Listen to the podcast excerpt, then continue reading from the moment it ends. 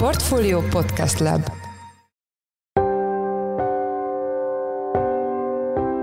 Mindenkit üdvözlünk, ez a Checklist, a Portfólió munkanapokon megjelenő podcastje november 2-án szerdán. A mai műsor első részében a világpiaci gázárnak az elmúlt hetekben látott beszakadásáról lesz szó, valamint arról, hogy mindez eredményezhet-e csökkenést itthon a gázszámlák összegében. Egyszerűen nincs érdemi költségvetési mozgástér arra, hogy ez a 752 forintos gázár ez mérséklődjön, mert a jövő év végéig szóló határidős tőzsdei gázárpálya, az nagyjából azt vázolja, hogy 600 forint körül maradhat egy köbméter gáznak a beszerzési ára az MVM-nél az orosz-magyar szerződés keretében. A témával kapcsolatban Weinhardt Attillát, a portfólió makro rovatának elemzőjét kérdeztük. Az adás második részében a kínai kommunista párt 20. nemzeti kongresszusán történteket járjuk körbe, egyebek mellett azt, miért kellett kivezetni a kongresszusról Xi Jinping elnök elődjét, és hogy mik a legnagyobb kihívások, amik az újraválasztott elnök előtt állnak vannak. Mindezekről Ács Bencét, a Portfolio globál robotának elemzőjét kérdeztük. Én Pitner Gábor vagyok, a Portfolio Podcast Lab szerkesztője, ez pedig a checklist november másodikán.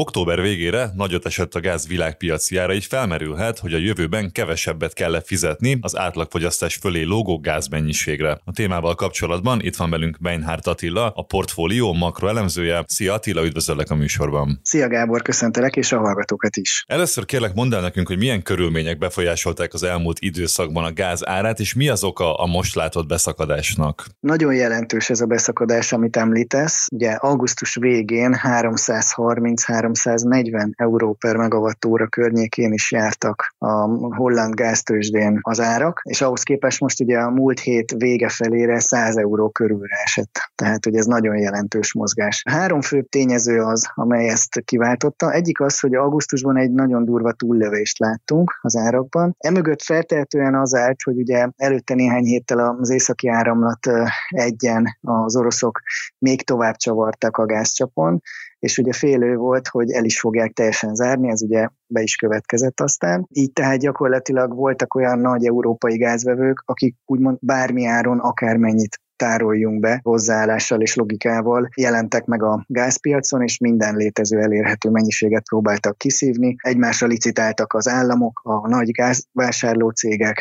és gyakorlatilag az égbe hajtották az árakat. Másrészt természetesen emögött volt egy olyan technikai piaci keret is, hogy ezek az egyre magasabb árak, egyre magasabb letéti követelményeket is elvártak a vevők felől, illetve az energiakereskedőknek a kockázatai is jelentősen megnőttek, így gyakorlatilag egy diszfunkcionálissá váló piacon kellett minél több gáz beszerezni, és a kínálati oldalon is egyre szűkült az elérhető gázmennyiség, a kereskedői zavarok, likviditási okok miatt. Tehát ez a túllövés volt az, amihez képest most ugye azt mondjuk, hogy hú, de nagy a, a gázáraknak az esése, de hogyha azért mondjuk egy évvel ezelőttre tekintünk vissza, vagy másfél évvel ezelőttre, akkor ahhoz képest még azért mindig azt mondhatjuk, hogy ez a 100, vagy éppen most az irányadó tőzsdei mutatónál a 130 euró körüli szint, az még mindig egy jelentős emelkedés jelent. Szintén nagyon lényeges volt ebben a visszaeső gázárban az elmúlt 6-8 hét során, hogy ez a bármi áron akármennyi gázt tároljunk be, ez nagyon jól sikerült. Egyszerűen szinte tele lettek az európai tárolók szeptember környékére, októberre. Most 95%-os az európai föld alatti gáztárolóknak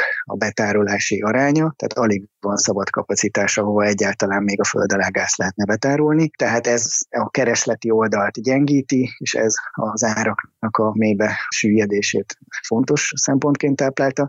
És egy harmadik tényező, amelyet hát ugye most a hosszú hétvégén is sokan tapasztalhattak, például akár temetőlátogatáskor, hogy elképesztően enyhe az ősz. Európai szinten is. És ez ugye nyilván a gázfelhasználási oldalt csökkenti, ami szintén az áraknak a mélybe süllyedését jelenthette. Ez a három tényező, ez, ez egyúttal azt is üzeni, hogy ezért itt különlegesen jó csillagállás mellett jött ez a dolog össze. Ráadásul ugye azért az LNG tankerhajók is nagyon nagy volumenben igyekeztek beszállítani Európába. Voltak torlódások, hogy nem tudták fogadni, annyi hajó jött különböző kikötőkbe. Gyakorlatilag egy gyengülő kereslet és egy továbbra is magas kínálat mélyben nyomta az árakat, és most itt tartunk jelenleg. Hogyha az állami költségvetés szempontjából vizsgáljuk a gázár csökkentésének a lehetőséget, akkor mik a fontos befolyásoló tényezők? Tehát várható-e, hogy csökkennek a lakossági gázárak Magyarországon az előbb említett gázárváltozás miatt? A rövid válaszom az, hogy nem valószínű, és inkább azt mondom, hogy felesleges arra számítani, hogy januártól kezdődően ez a 752,5 forintra emelt úgynevezett lakossági piaci gázár, ez csökkenni fog.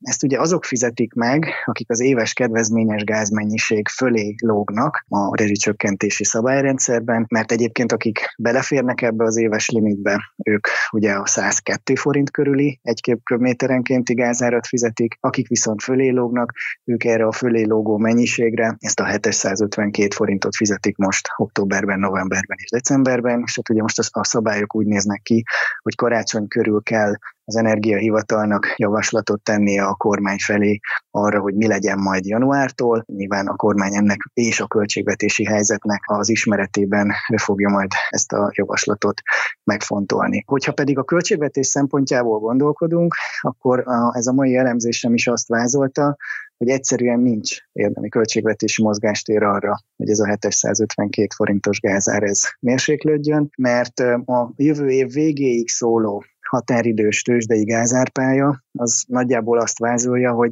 600 forint körül maradhat egy köbméter gáznak a beszerzési ára az MVM-nél az orosz-magyar szerződés keretében, amiről ugye most már tudjuk, hogy gyakorlatilag tisztán a holland tőzsdei gázárhoz igazodik, lényegében azt követi le, azt pedig ugye a következő egy évre is látjuk, hogy mik a határidős ügyletek, abból visszaszámolva, és mindezt egy 410 forint per eurós végig stabil forint mellett számolva, gyakorlatilag ki lehet nagyjából számolni azt, hogy az állami MVM-nek milyen gázpiaci kiadása keletkezik Moszkva felé, illetve a lakosság felől várhatóan az egyes hónapokban, amikor ugye a gázszámlákat kiküldi, utána mennyit tud beszedni a rezsicsökkentés keretében, illetve ezzel a, a lakossági piaci árral, ami a megemelt rezsiár. És ezeket összeraktam egy ábrába, illetve az következő 12 hónapra, és ebből az jött ki, hogy egyszerűen havi szinten átlagosan idén nagyjából 150-160 milliárd forintos lehet a, a vesztesége a cégnek, ez egy átlag, ebben nagy időbeli kilengések vannak.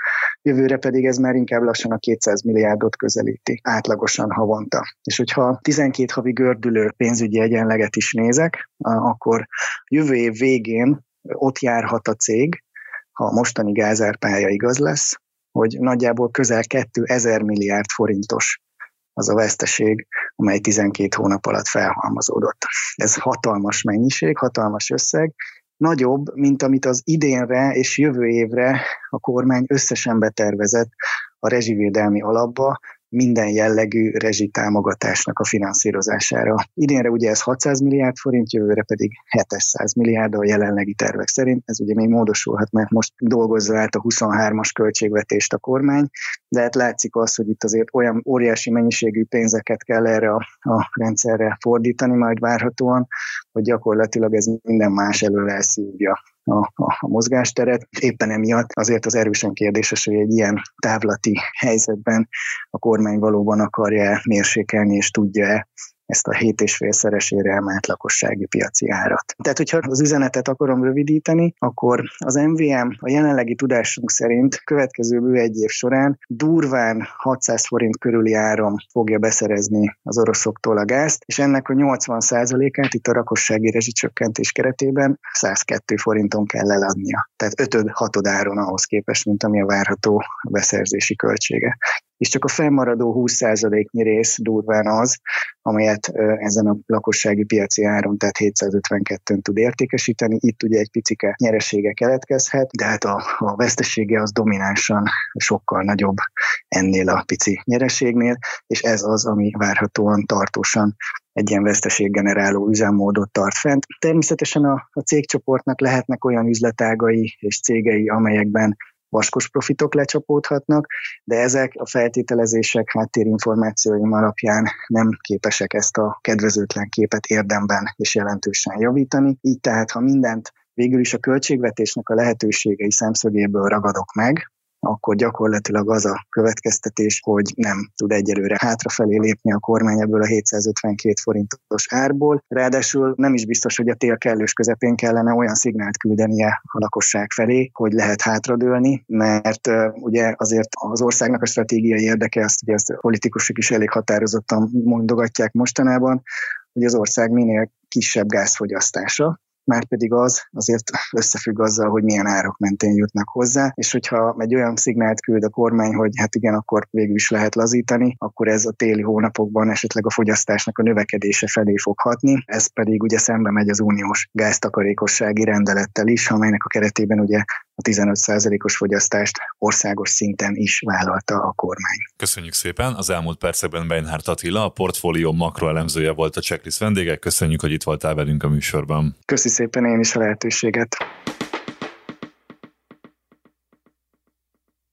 Október 16 és 22 között lezajlott a kínai kommunista párt 20. nemzeti kongresszusa, mely során Xi Jinping elnök újabb öt évre nyerte el megbízatását. Többek szerint kérdéses, hogy az elnök az elmúlt öt éves teljesítménye alapján nyerte, és az is, hogy mennyire stabil a pozíciója a következő ciklusban. A témával kapcsolatban vendégünk Ács Bence, a portfólió globál robotának elemzője. Szia Bence, üdvözöllek a műsorban. Szia, üdvözlöm hallgatókat is. Az első kérdésem az lenne, hogy egy olyan autoriter rendszerben, amilyen a kínai, beszélhetünk-e egyáltalán hasonló politikai versengésről, mint a nyugati demokráciákban? Bármilyen meglepő, alapvetően igen. A különbséget Kína esetében nyilván az okozza, hogy egy pártrendszerről beszélünk, de a párton belül ugyanúgy megvannak azok a különböző érdekcsoportok, frakciók, akik igazából egy ilyen választás során, egy ilyen kongresszus során meghatározó szereplői lehetnek a politikai életnek. Ez Kínában sincsen másképp. Ahogyan Xi Jinping elnök képvisel egy elég komoly, mint láthatjuk, elég komoly frakciót, úgy neki is megvannak a saját politikai ellenfelei a párton belül. Volt is példa konkrét versengésre, létezik olyan jellegű kampány, mint amilyen mondjuk a, a nyugati demokráciákban tetten érhető volt ez? Alapvetően nyilvános kampányról itt nyilván nem beszélhetünk. Ezeknek a kongresszusoknak a lényege általában az ezek egy nagyon szépen pontosan összerakott forgatókönyv alapján zajló események, politikai események a kínai közéletben, tehát nyilvános ellenkampányról nyilván nem beszélhetünk. Az, ami itt igazából az ellentéteket tudja okozni, leginkább elnöknek a gazdaságpolitikája, ugyanis az ő elve, az ő elképzelése az az, hogy a Kína tengerpartján a kínai gazdasági elit által uralt nagyvárosokból a tőkét, azt a jóval elmaradottabb belsőbb területekre csoportosítsa át. Ennek nyilván a különböző fontos kínai gazdasági szereplők, akik a politikai életben erősen tudnak lobbizni, annyira nem örülnek. Ez az, ami a fő törésvonalat tudja okozni a kínai politikai életen belül. Arról nem tudunk biztosat mondani, mivel egy nagyon zárt rendszerről beszélünk, hogyha próbálták egyáltalán szabotálni Sziánokat, akkor milyen módon próbálták ezt megtenni, de azt szinte biztosra tudjuk mondani, hogy ellenkampány, ha nagyon fű alatt, nagyon-nagyon csendben, de biztosan folyt. Szerinted minek köszönhető az ő győzelme? Konkrétan milyen sikerei voltak az elmúlt öt évben? Véletlenül mivel sikerült megszerezni a szavazatok többségét? Az az igazság, hogy Sziának esetében az elmúlt öt évben nem feltétlenül beszélhetünk sikerekről. Kína számára egyébként nagyon népszerű egyövezet, egy út doktrina, az például egyébként ugye Sziánök alatt virágzott ki. Ennek az egyövezet egy útnak ugye az a lényege, hogy Kína tőkét exportál különböző kevésbé fejlett régiókba, belső Ázsiába, Afrikába. Egyébként ennek a rendszernek, ennek az elvnek az egyik megtestesülése például a Budapest-Belgrád vasútvonal, illetve németországi kikötővásárlás, ami ugye egy aránylag friss téma. Ezt megnevezhetjük úgy, hogy ez egy nagy eredmény, hogy a kínaiak ilyen mértékben ki tudták terjeszteni a saját befolyásukat nyugatra. Emellett viszont olyan különböző kiemelten fontos politikai témák, mint az egy Kína rendszer, tehát az, hogy Tajvánnal mi hamarabb egyesüljenek, ez ez, ez egy elég súlyos bukó volt most az elmúlt hónapokban. Ugyanúgy a kínai gazdasági növekedés az, ami a 2000-es évek második feléig azt gondoltuk, hogy Kína évtizedeken belül megelőzheti az Egyesült Államokat gazdasági szempontból. Ezek a mutatók, ezek most nagyon-nagyon csúnya mélyrepülésbe kerültek Szia elnöksége alatt. A koronavírus járvány kezelése, ugye ez a no covid policy, ez szintén egy elég erős csapás mért a kínai gazdaságra, ráadásul a társadalmi elégedetlenséget is nagyban növelte. Tehát az, hogy miért nyert Sziánök, miért kapta meg ismét a pártnak a támogatottságát, az valószínűleg inkább annak az eredménye, hogy a párt továbbra sem tudott kiállítani egy darab olyan prominens, karizmatikus, víziókkal rendelkező ellenfelet, aki sikerrel szállhatott volna szembe Sziánökkel és az ő brancsával, így a párton belül. És mennyire tekinthető most stabilnak az elnök pozíciója, ismerve ezeket a múltbéli sikereket és kudarcokat? Közvetlenül a kongresszus után általában a politikai szereplő pozíciója jóval stabilabb, mint a következő választás előtt, tehát a lehetőségekhez képest mondhatjuk, hogy maximumra járatta. Szia ezt a stabilitást, illetve valamelyes ráerősített a saját pozíciójára azzal is, hogy ugye egy eléggé fontos momentuma volt a kongresszusnak, hogy az ő elődjét kikísérték a teremből, és fontos tudni azt, hogy Szia elődje egy rendkívül népszerű rendkívül nagy tekintélyel bíró politikus a párton belül, és az, hogy egy jelenleg regnáló pártelnök megengedheti magának azt, hogy a közvetlen elődjét kidobatja a teremből. Nyilván a kínai média azt mondja, hogy azért lett kikísérve a politikus, mert rosszul érezte magát, de hát a videó látszik azért, hogy egyébként, ahogy említettem, egy nagyon szépen megrendezett eseményről beszélünk, és az összes politikus, aki a környéken ül, felhúzza a szemöldökét, hogy itt most mi történik, illetve látszódott azért, hogy az előd nem feltétlen szeretett volna távozni a teremből. Picit csak mesél a, a hallgatóknak, mert nem mindenki látta a videót. Mi történt ezen? Én láttam, és szerintem is kérdéses. Elmondod, hogy, hogy mit láthatunk ezen? Igazából az látható, ahogy a pártkongresszusban Xi elnököt veszi a kamera, ő ül mondhatni középen, és a közvetlen előd Hu Jintao az közvetlenül Xi elnök mellett foglal helyet, ő bele van mélyedve a saját kis papírjaiba, és oldalról megérkezik egy öltönyös úriember, aki vagy valami helyi biztonsági szolgálatnak a kollégája, vagy egy valamilyen politikus, egy kicsit beszélget Xi elnökkel, odahajol hozzá, majd kiemeli Hue ex-elnököt a sorból, aki nem igazán érti, hogy mi történik, próbál hozzászólni Szielnökhöz, próbálja elvinni a saját kis papírjait, amire volt jegyzetelt, ezt Szielnök így elhúzza tőle, és utána kikísérik őt a teremből. Tehát akkor azt gondolod, hogy ez semmiképpen nem véletlenül megszervezett dologról van szó, ezzel is valamit üzenni szeretett volna akkor a kongresszusnak az elnök. Abszolút, abszolút ezzel próbálta szerintem legalábbis jelezni azt, hogy ő van olyan prominens szereplő a kínai életben, hogy egy megbecsült politikust kikísértethet a teremből. Mik az újra választott elnök kormánynak legfontosabb célkitűzései a következő időszakban, illetve hogy ez a ciklus milyen gazdasági és társadalmi helyzetben találja Kínát jelenleg? Alapvetően Xi elnöknek a fő célkitűzései azok nagyjából ugyanazok maradtak, mint amik az elmúlt öt évben voltak. Egyfelől ugye Tajván helyzetét azt mi hamarabb orvosolni kéne, bár erre a realitás, hogy Kína az elkövetkező öt évben újra egyesüljön Tajvánnal ez mondhatni, hogy szinte nulla. Tovább kéne folytatni az egyövezet egy útrendszert, erősíteni kéne a kínai gazdaságot. Ez nagyban függ egyébként kettő fő tényezőtől. Egyfelől hogyan alakul a járványhelyzet, ugyanis addig, amíg a kínai államvezetés úgy gondolja, hogy ezt a zero covid policy követni kell, addig a gazdasági növekedés újbeli fölturbózása az eléggé kérdéses, illetve hát az amerikai-kínai gazdasági háború az szintén egy nagy karót vert a kínai gazdaság szívébe, ugyanis bármennyire bátor dolog ezt kijelenteni, Kínának kiemelten fontos gazdasági partnere az Egyesült Államok, és addig, ameddig az Egyesült Államok ilyen komoly szankciókat vet ki kínai termékekre, illetve a Kínában működő cégekre, addig szintén nehézkes az, hogy a kínaiak gazdaságilag komoly növekedést tudjanak elérni, ez pedig értelemszerűen kihat az egy övezet egy útrendszerre is, amennyiben nincsen pénz arra, hogy otthon rendet tartsunk a gazdaságban, addig értelemszerűen nem fogunk tőkét importálni más helyekre, főleg úgy, hogy egyébként több afrikai országban is tapasztalható az, hogy egyre kevésbé rajonganak a kínai tőkéért, és egyre inkább egy ilyen kicsit visszafogottabb, szemlélődő álláspontot vesznek föl. Az, hogy a kínai társadalmi és gazdasági helyzet az jelenleg milyen? Hát az elmúlt 5-10 év legrosszabb mutatóit tapasztalhatjuk gazdasági szempontból, tehát a, a kínai csoda az a kínai gazdasági növekedés, ami ugye hivatott volt megelőzni az Egyesült Államokat, mint a világ első számú gazdasága, az most már közel sem ilyen fényes kép.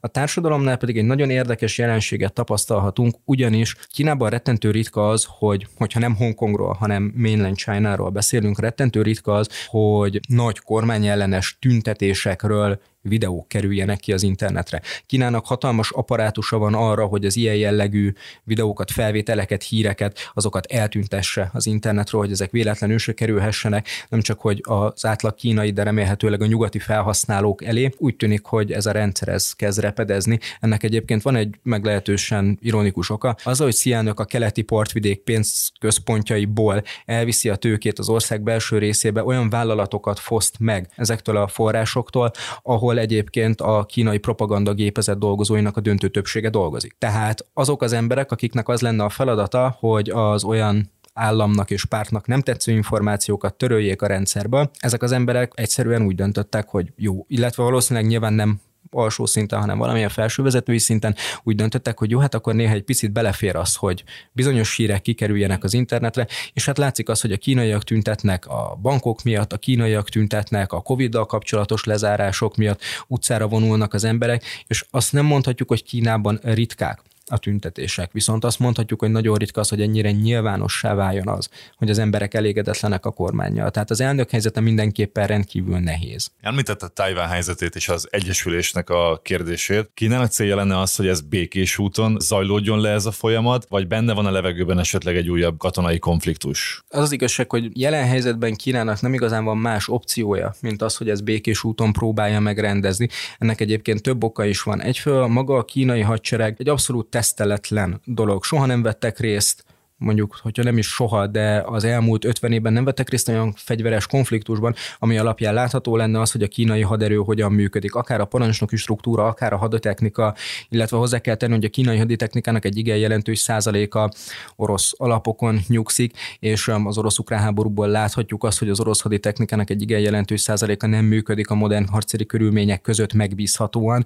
Így Kína számára nagyon veszélyes lenne már csak az is, hogy önmagában megpróbáljon hadműveletni hadműveletet lefolytatni egy szigetország ellen. Egy partaszállás egy rendkívül bonyolult hadművelet, és már önmagában az, hogy csak a tájvani egyébként meglehetősen prominens haderő milyen károkat tudna okozni a kínai partra szálló csapatokban, már az egy olyan dolog, ami erősen kérdésesé teszi azt, hogy logikus lenne egyáltalán ez a támadás, illetve hát ehhez hozzájönnek olyan nem elhanyagolható tényezők, mint Dél-Korea, Japán, illetve ugye az Egyesült Államok, akik többször hangoztatták azt, hogy akár fegyverrel is hajlandóak megvédeni Tájván. A kínaiak számára pedig egyszerűen túl nagy rizikó lenne egy ilyen fegyveres konfliktus felvállalása.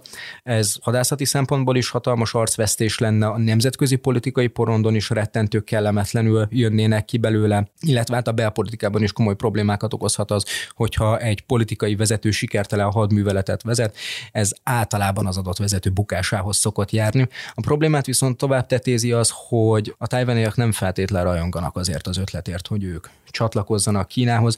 Többek között azért is, mert ugye nagyon sokáig működött, többé-kevésbé jól működött ez az egy ország két rendszer elképzelés Hongkongban, hogy a kínai államvezetés nem szól bele abba, hogy Hongkong politikailag mit tesz vesz, cserébe Hongkong nem próbál meg bármiféle további függetlenséget szerezni, és ugye Kína ezt felszámolta az elmúlt években, a tájvaniak pedig ezek alapján láthatják azt, hogy abban az esetben, hogyha ők is bevállalnák azt, hogy ők csatlakoznának Kínához, akkor nagyon rövid időn belül az ő saját demokratikus politikai rendszerük az leépítésre kerülne, ami nekik nem szimpatikus. Tehát ebből a szempontból a kínaiak helyzete az rettentő bonyolult, rettentő nehéz, ugyanis jelen helyzetben két szék között ülnek, mert nincsen meg a tárgyalási alapjuk Tájvánnal, viszont nincsen meg a katonai felkészültségük sem.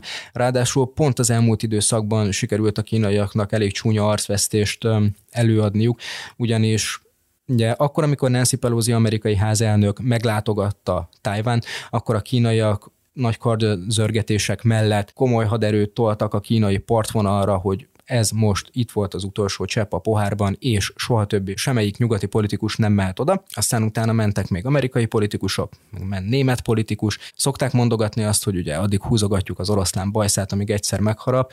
A nemzetközi politikai viszonylatban ez általában úgy szokott kinézni, hogy ha nem harap elsőre, akkor nem fog harapni utána sem. Mert ha meglennének a képességei arra, hogy tényleg meghúzzon egy vörös vonalat, és annak átlépése után egyből agresszívan lépjen fel, akkor azt megtenni. És hát ez az oroszoknál ugye közmondás is, hogy az utolsó kínai védvonal, az utolsó kínai vörös vonal, kínaiak 70 éve mondogatják azt, hogy itt volt elég. Ez volt az utolsó csepp a pohárban, és ezt így két-három évente, két-három havonta, amikor újabb látogató érkezik Tájvára, akkor megmondják, hogy de nem, mert ez tényleg az utolsó csepp volt a pohárban, és a gyakorlatban láthatjuk azt, hogy karzörgetés és nem történik érdemi válaszreakció. Ha meg lenne a képesség, akkor történne válaszreakció. Köszönjük szépen! Az elmúlt percekben Ács Bence, a portfólió globál rovatának elemzője volt a checklist vendége. Köszönjük, hogy itt voltál velünk a műsorban. Én is köszönöm, hogy itt lehettem.